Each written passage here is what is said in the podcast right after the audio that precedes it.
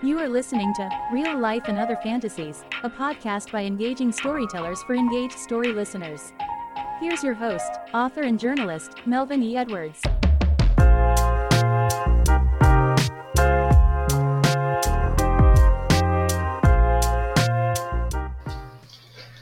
Hello, fellow storytellers, and welcome to this edition of Real Life and Other Fantasies. Today, we are joined by guest Doctor Jeff Hubbard, and we're going to have a conversation about his travels across the plains of America by trains and occasionally by rented and hired automobiles. We'll talk about baseball, pizza, music, anything else he wants to discuss. Doc, welcome to the show.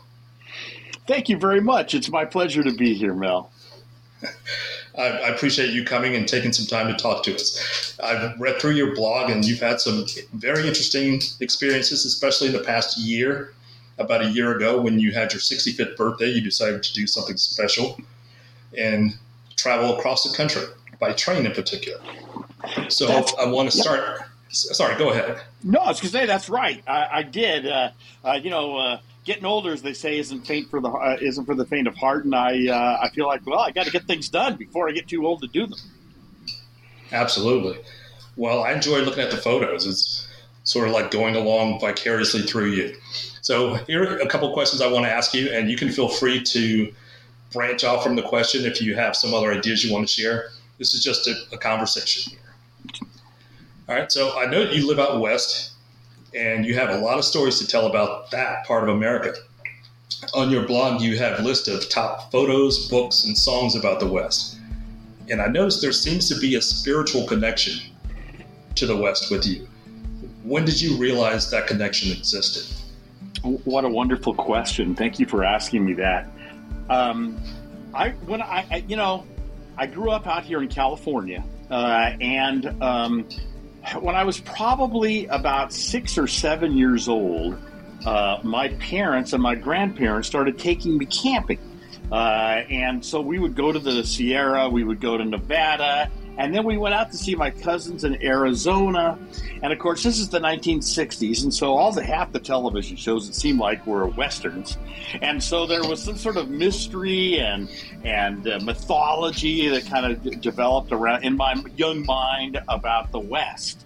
Um, and as I grew older and I continued to go camping and backpacking, uh, you're correct. Your, uh, your description of it being a somewhat spiritual is, is precise. I found great peace and comfort uh, in nature and being outdoors, and in particular in the in the in the deserts and plains and mountains of the West. Uh, it is, as you know, a little less populated than uh, maybe the East, um, and so I was able to really experience some some some wonder, really, my entire life, and awe out here in the West. And so um, it, it, it has continued to grow in. Uh, in terms of my mind and how much I loved it. And then when I retired, I thought, well, I'm going to get out there and really experience it the way I've wanted to. And I retired several years back now, and I've been able to do that very thing. All right, tell us a little bit about what you did before retirement. Yeah, so I was a school administrator. I, I was a, a, an educator. I started the off being a high school teacher. Uh, then I became a um, an elementary school principal. Uh, I was a college professor. Uh, I taught at University of Redlands out here in California, University of Southern California. I uh, went into the district office. I became a personnel guy for about ten years, ended up becoming a superintendent. Um, and, uh, and uh, but I always missed the classroom. The classroom was my favorite place to be. And, and when I think back on my years in education, I always think back on those years in the classroom. Those, if I miss any part of it, that's the part that I miss, but I'm going to be candid with the politics and all the rest that's going on in the world of education these days. I'm grateful to be retired. So you, instead, you're just enjoying the sights and listening to a lot of good music, eating I lots listen, of good food. That's it. You, you got it. You got it. I've gained about thirty pounds since I retired, so I'm trying to work on that all the time. All right, so one of the things I noticed on your blog was a list of two hundred twenty-five songs about the West. First, I thought that was an odd number, and I'll, I'll get to why, how you came to that number.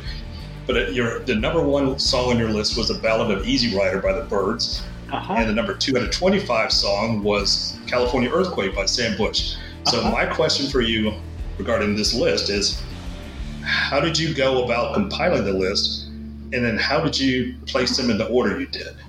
Well, uh, it's not very scientific, really. Uh, it's uh, first of all, when I was young, I really my parents had an album by Marty Robbins, and and it was called Gunfighter Ballads, and it had a lot of these kind of Western songs, and, and then of course Johnny Cash was another Western guy my parents listened to, so that kind of developed my interest in, in music about the West. And um, when I start when I retired and I started traveling, I would make road trip playlists that would include songs from the West, uh, or and road and road songs. So um, I developed a list of them, and they really are in no particular order. I hate to sound like there, you know, there was some scientific method here. They really are. In fact, the reason Sam Bush is probably the last one is because that's the last cool song that I heard about the West, and so I put it on the list. It's a growing list. It was. Okay. It started off with a. It started off with fifty, then it went to a hundred. Then I'd hear some more, and I'd add some more. So I try to do it in increments of five uh, when I hear them. So uh, I've got a couple more here ready to go on the list, but I'm going to wait until I get to. to five or ten before I add them onto the blog. All right, so rather than a, a top two twenty-five, it's more like a, an ongoing list that currently sits at two twenty-five. That is fair to say. That's exactly right. Yep, that's right. That's right. And they're great songs. I mean, I think there's a lot of cool songs there, and I've had I've had musicians tell me they've looked at that list, and they and and had, you know, there's some there's some really obviously very famous songs, but there's some songs that are a little more arcane, and I think that, that people will appreciate as well. Yeah, I didn't notice. I didn't know every song on the list, but I knew quite a few of them. So maybe I'll, I'll make a habit of make a point of going and listening to the ones I don't know. I, I love music too, and all kinds of music. So I'm sure I'd enjoy it. Yes, I've seen uh, on, so, your, on your Twitter account that you like music. You're a fellow music lover, and so I appreciate yes. you appreciating it. Thank you. Yeah, I wish I were. I wish I had some musical talent, and we could we can get to that a little bit later when we talk about the blues. Uh, But uh, for your sixty-fifth birthday last year, you decided that you wanted to take a little scenic trip across the, the country by a train. Um, tell me about that and how you decided where you wanted to stop and visit along the way on your trip. Uh, right. Well, th- yes. I had, when I was about twelve years old, read Travels with Charlie by uh, John Steinbeck. And thought, you know, someday when I retire, I want to do a road trip like that around the country. And then I read, uh, you know, in my thirties, I suppose, uh, a book called Blue Highways, and I had the same idea. Um, so I started planning a, a road trip for my sixty-fifth birthday to kind of celebrate being on the planet that long. And um, uh, also, it was my twentieth year of sobriety. I'd stopped drinking about twenty years before, so I thought, this feels like the right thing to do. And um I started thinking about how long I was going to be gone, and if I wanted to go to some of the places I wanted to go, it looked like I was going to be gone a couple of months. And I love the train. So I thought, you know what? I don't have to drive. Maybe I can figure out a way to take the train and do this trip, this cross-country trip, and visit lots of places that I've both been to before and want to return to, as well as new places I've never seen. And um Also, it, you know, when you're driving, you have to pay attention to the traffic and this and that. And, you, and, and when you're on the train, you have to pay attention to anything except look out that window. And so um, for me, I thought, you know, it makes sense to do it by train. Let me explore that option. And it turned out it was really a good choice. It, it, it, I was really got to see a lot of the country that I don't know that I would have seen had I driven. That sounds like a lot of fun. I've I've never been on a like an Amtrak train. I've been on sort of scenic tourist type trains out across the like Adirondack Mountains or the uh, Tennessee, but things like that, but never an Amtrak train. So that sounds like something that would be a lot of fun. And and so I'm going to sort of um, gear my questions towards that trip and your direction heading east. Mm-hmm. So once you got to the Midwest in Chicago, Um, I understand you had some pretty good deep dish pizza there oh, yes. in Lou uh, Malnati's. That's and right. a pretty awful cab and a pretty awful cab ride right. on the way out of town. Right. So here, my, my question about that if every trip to Chicago had to include a cab ride, but on that trip you also got that pizza, would it still be worth the trip? Is, is so the question really, Mel, then is, is it worth uh, jeopardizing my life for the pizza? And, and I'm going to have to go with yes.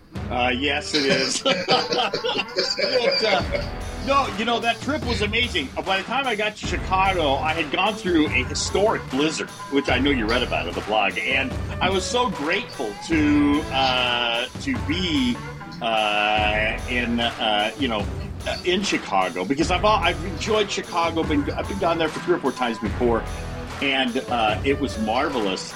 And uh, it was calm there. Uh, it was lovely. I had beautiful dinner.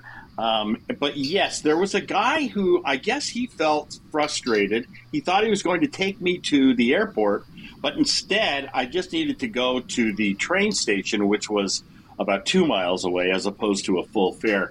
And he got so angry. Uh, and, uh, you know, so I felt bad that he, I, you know, I said, I'll give you a nice tip, but uh, hey, you know, but he was angry and, and I, and he was driving around Chicago like a crazy man. And I, I absolutely, it's in my lifetime, it's the craziest taxi ride I've ever been on. But again, we made it, we survived, dropped me off.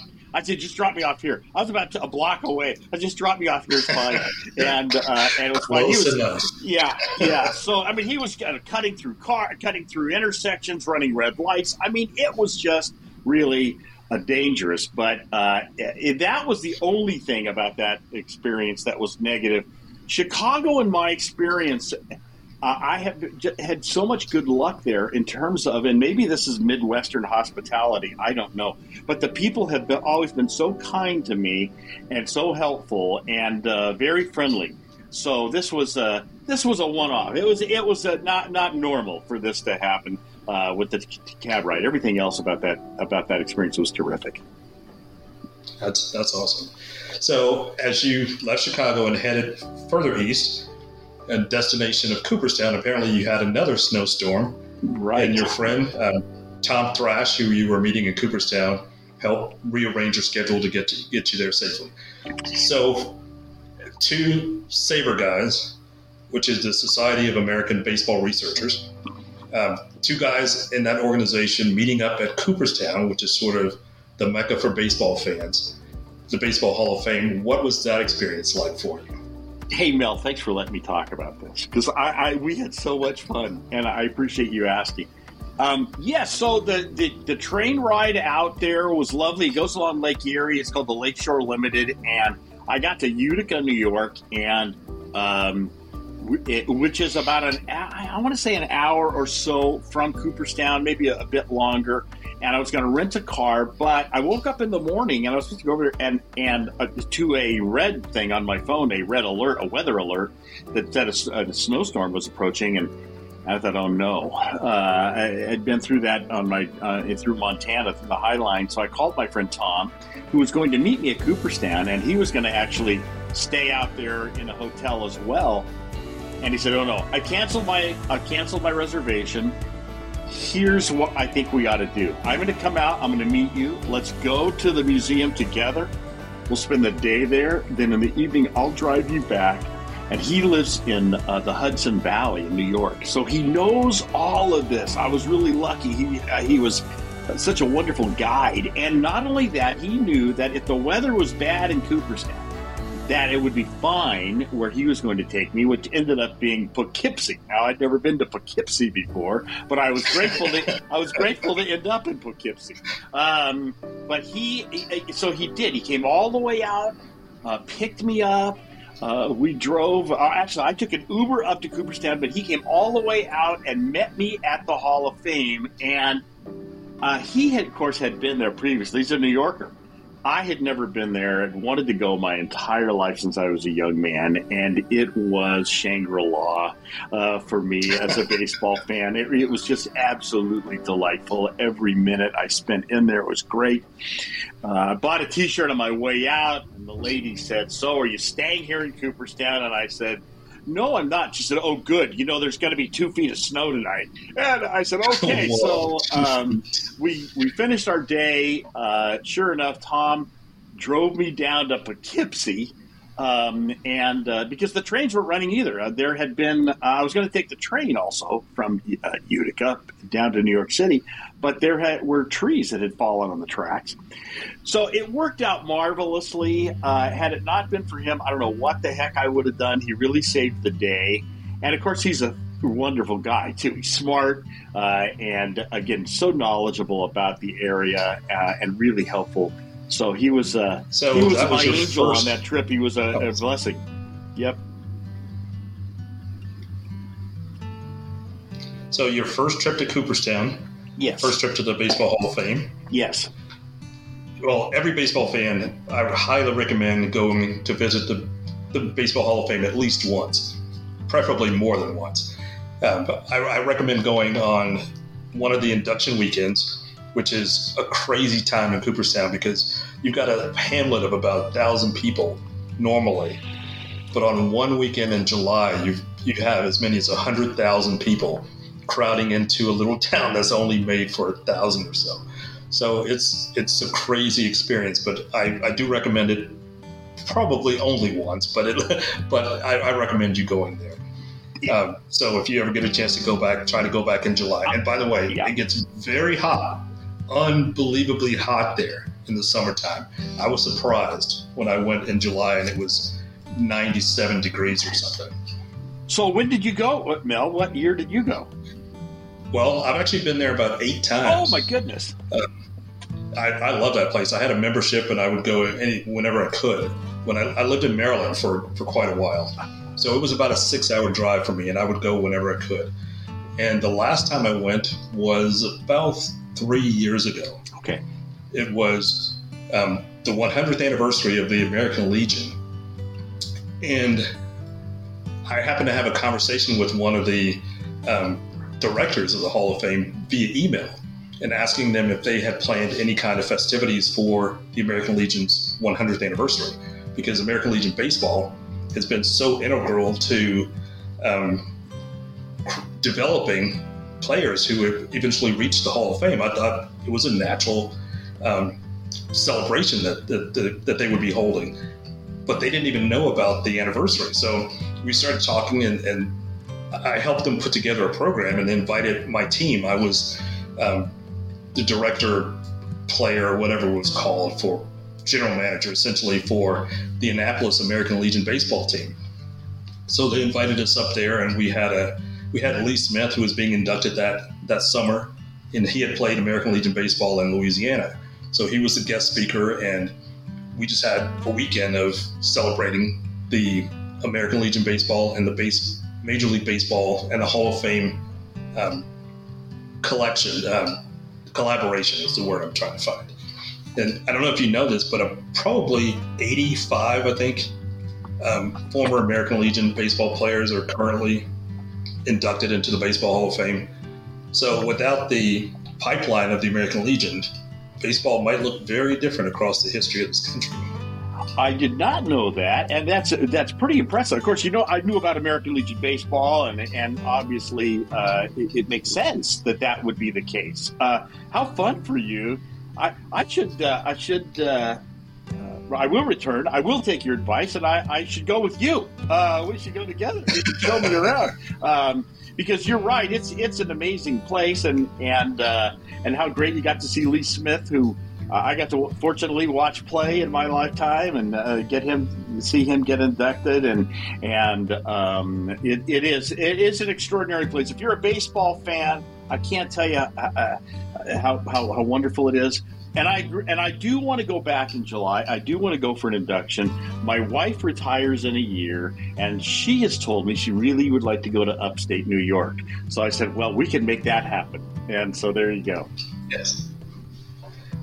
Yeah, I wouldn't recommend staying in Cooperstown for more than two or three days. There's just not that much to do around town. Right. But if you want to go drive out within an hour of of the city, the town, You'll you'll find lots of interesting things. There, there are caves, and there are other halls of fame. There's a soccer hall of fame there. Oh, okay. There's a farming hall of fame there. So if you're into farming equipment and, and farm history, you might find that fascinating too. And it's a beautiful place. I mean, it's really pretty out there. So yeah, it, it really is. Oh, and another, if you ever go more than once, in return, July is what I recommend. October is also a time I recommend. It's really beautiful in October. All the leaves change colors, and it's. It, I was in uh, there in October once, and it snowed, so it could snow at any time of the year there, or it could be, ninety, or it could be ninety-seven. It could be ninety-seven degrees. You just don't know. But I, I recommend those two times in particular, July and October. Wonderful. Thank you. All right. So I've got one more question yep. about the Hall of Fame.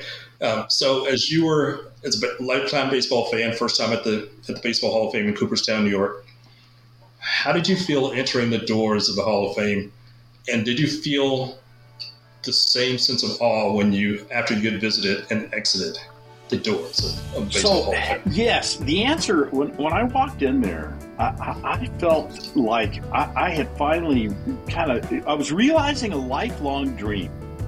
And, you know, as you know, the docents are wonderful. And, and, and they immediately said, so, where are you from? Who's your favorite team? Who are your favorite players? They engaged in baseball conversation right away.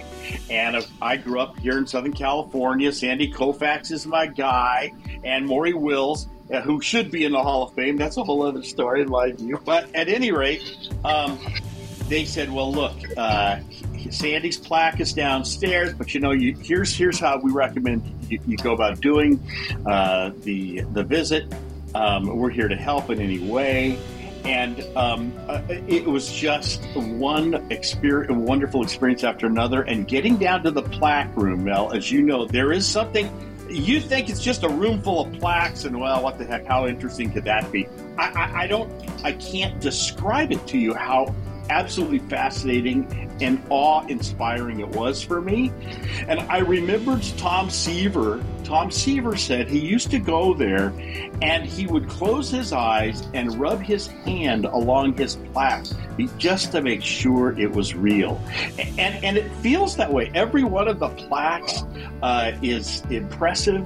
Every one of the players is impressive, and you can read about each of them. And, and so for me, that plaque room, as much as I love the memorabilia and the stories and the other parts of the of the museum, was but that plaque room was magnificent, and I loved it. And so that was our last part of it. So as I walked out, well, again, I we walked out, we went, I got my T-shirt, but that plaque room kept coming back to me. And when I got home and went through the photos that I had taken, um, I, I I was so thrilled that I was able to take photos of the plaques. Again, that may not sound like something if you haven't been there, like, oh, it's a plaque.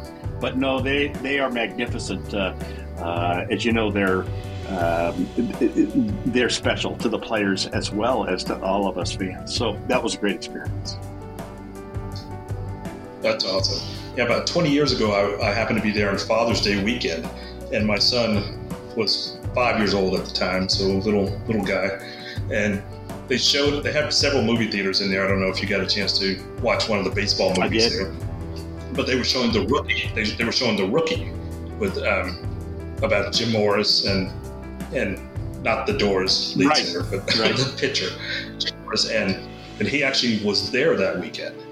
He and, he and his son, his real life son, were there in Cooperstown signing autographs, and we got to meet them. And then they let us, they also showed, obviously, Field of Dreams, which is a perfect Father's Day movie weekend, a Father's Day weekend movie. Uh, and after the movie, they allowed parents to go out on the field and play quick game of catch with their kid. So I got to go out there with my then five-year-old son, and he doesn't remember it really, but I always will remember it. He's twenty-five right. now, and and it's it's a very special memory for me. Uh, I don't remember the movie, the name of the movie we saw. I know it was about history. They did a significant part of it, which motivated me, by the way, to go on another trip. Uh, they did uh, uh, uh, on the Negro Leagues, which inspired me to then go to the Negro Leagues Museum, which I did in a follow-up trip, on a road trip, actually, which is in Kansas City, Missouri. And I don't know if you've been there or not, but uh, Bob Kendrick is the... Yeah.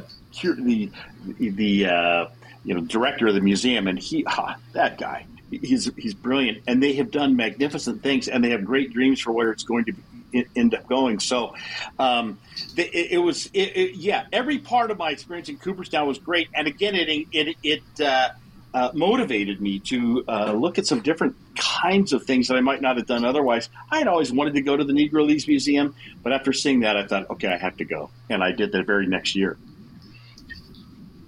Awesome. I've never been there, so that's that's on my bucket list.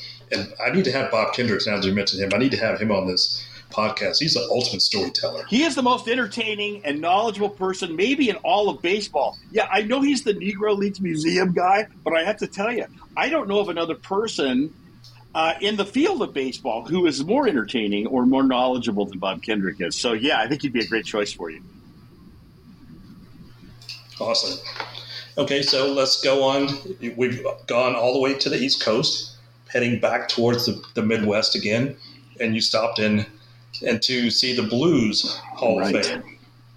So tell me a little bit about your interest in the blues and how you experienced that on Hall of Fame. Uh, yeah, so um, this is so fun for me to talk about my favorite things. Um, when I was a young man, I loved rock and roll music. Again, I grew up in the sixties, and so when I was in college, I took a class called... Uh, I think it was called Popular Culture, the Rock Generation, or something like that.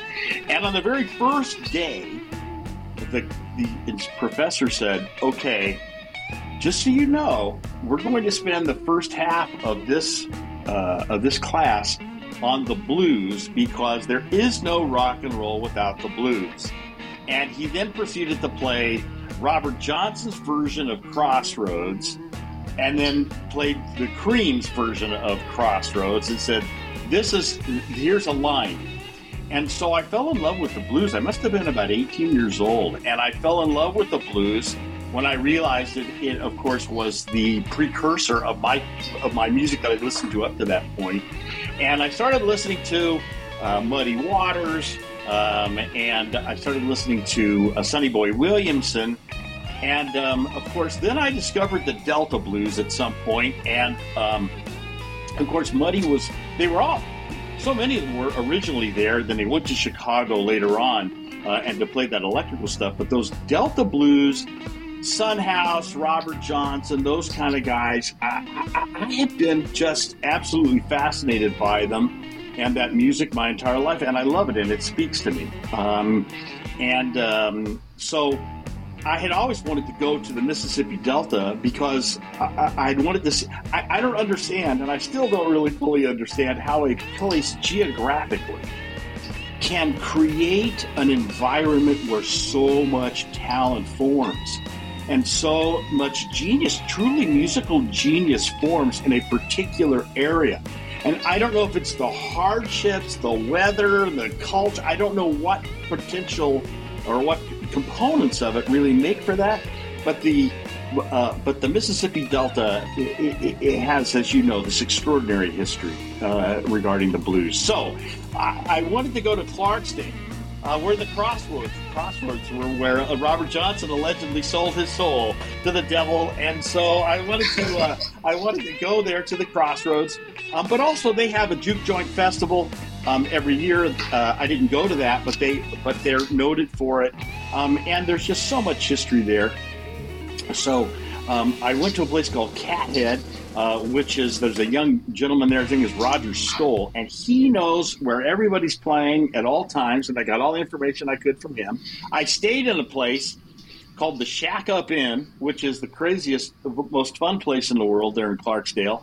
Uh, and um, it was only there for a couple of days, and what I discovered was I really need to go back. I also had spent some time in Memphis. So the train arrives in, in Memphis. I drove down to Mississippi, um, spent like some time there, went back to Memphis, and and I really need to spend more time in Memphis. Memphis I only touched on. I went to the Civil Rights Museum and did some other things there.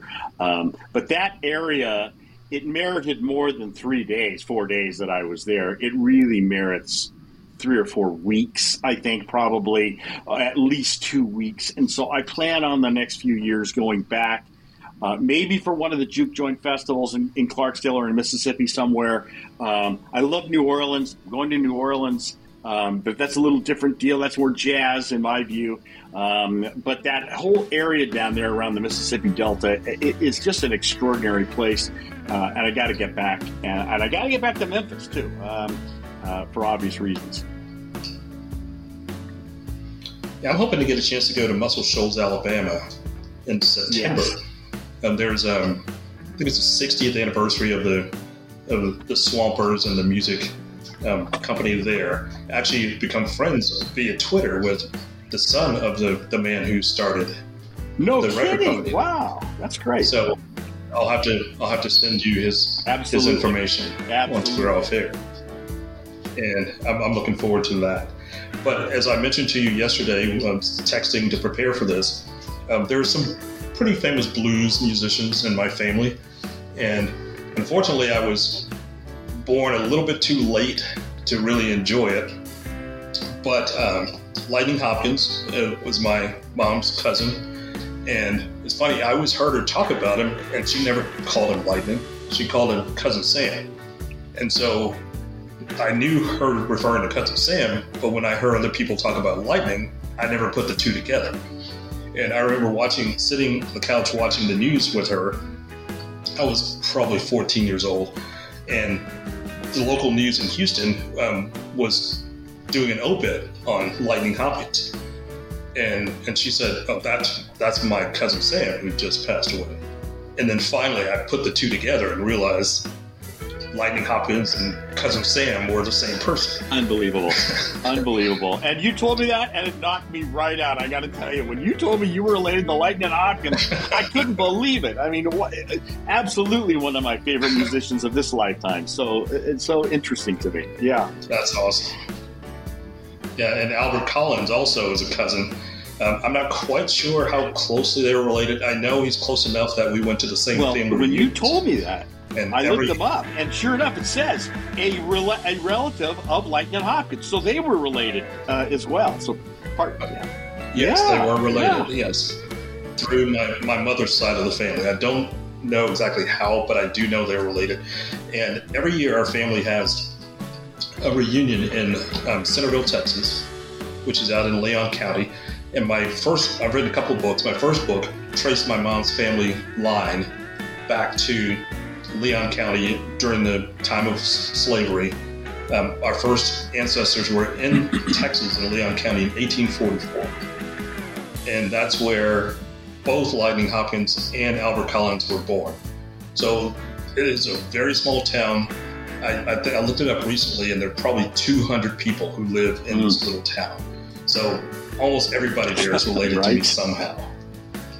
But but they were, but Albert Collins, who was born Albert Drury, um, would go to those family reunions. I saw a video on YouTube um, of him doing an interview, and he talked about the family reunion. I thought, I was there too. You didn't mention me. Of course, he didn't remember me. I was, right, I was kid, right. So. That's great. That's great. But, all right, so I got just a couple more questions as we as we wind down here. So tell me about, just sort of wrap, to wrap this all up, what what would be your greatest takeaway from from this lifetime, this trip of a lifetime for you? You know, I, I, a couple of things. One is um, t- t- that I really am grateful and glad I was able to, to do it, that I was able to see these places that I'd only dreamed of uh, and thought about my whole life. One of the things uh, that you had mentioned was to ask me some things that, I, you know, maybe were unexpected. And one of the things that was very un- surprising to me was, you know, in my mind as a California guy, you have envisioned places, Mississippi, a state sweltering in injustice, as M L K said, or Alabama.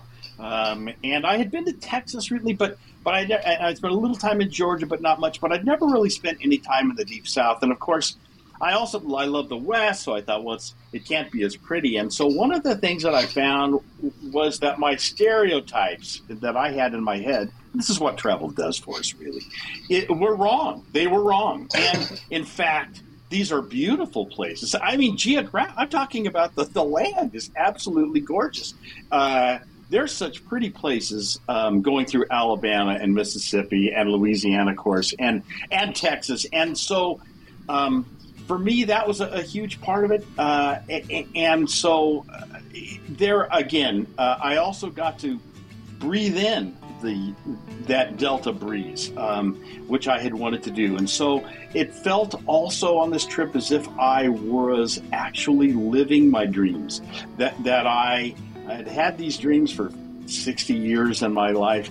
And here I was absolutely right there in the middle of it. And and there was something so gratifying and fulfilling about that. Um, and I, again, I have such gratitude around being able to go on, on such a marvelous trip. Um, and I hope, you know, I will do other lots of travel. I'm not done. Um, but to be able to see those things and, and spend as much time as I did uh, was an extraordinary experience. And I, obviously I'll never forget it. Well, that's awesome, and I appreciate you coming on and sharing those stories with me. Maybe after you've taken a few more trips, we'll we'll catch up again, and and, and you can tell me some more stories and share Absolutely. some more photos I, on your blog. I, I, I'd be more than happy to do that. I, I'm excited for what you're doing here, Mel. I love the notion of just having conversations the way that you want to do, and and I think it's something that'll, that will really be marvelous uh, for the podcasting world. I think that's great. You bet. I appreciate it. Thanks a lot. And, and thank you, Doc, for joining me today and sharing your fascinating stories. And I'll be checking out your post on Twitter and sort of living some of your Western dreams through the internet via your blog and, and other other avenues. So thanks again for being here and being a guest. I really enjoyed it. I hope we can continue Let's to have a conversation. Let's stay in touch, and uh, I will uh, look forward to uh, maybe gra- buying you lunch one day out in, out, out in Texas. I look forward to that. Yeah. That sounds great. Thanks a lot, and I'll talk to you again soon.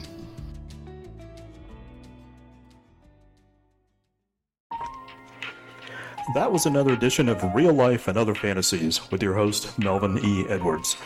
Join us again next time for more stories about more things than you can imagine.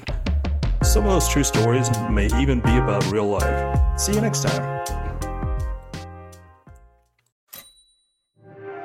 Make nineteen oh eight House of Wine and Ale your new favorite destination between San Antonio and New Braunfels.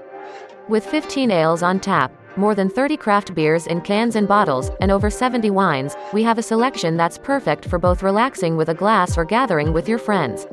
We even have wine on tap. That's right, we have wine on tap. w w w dot nineteen oh eight house of wine dot com. Family and animal friendly.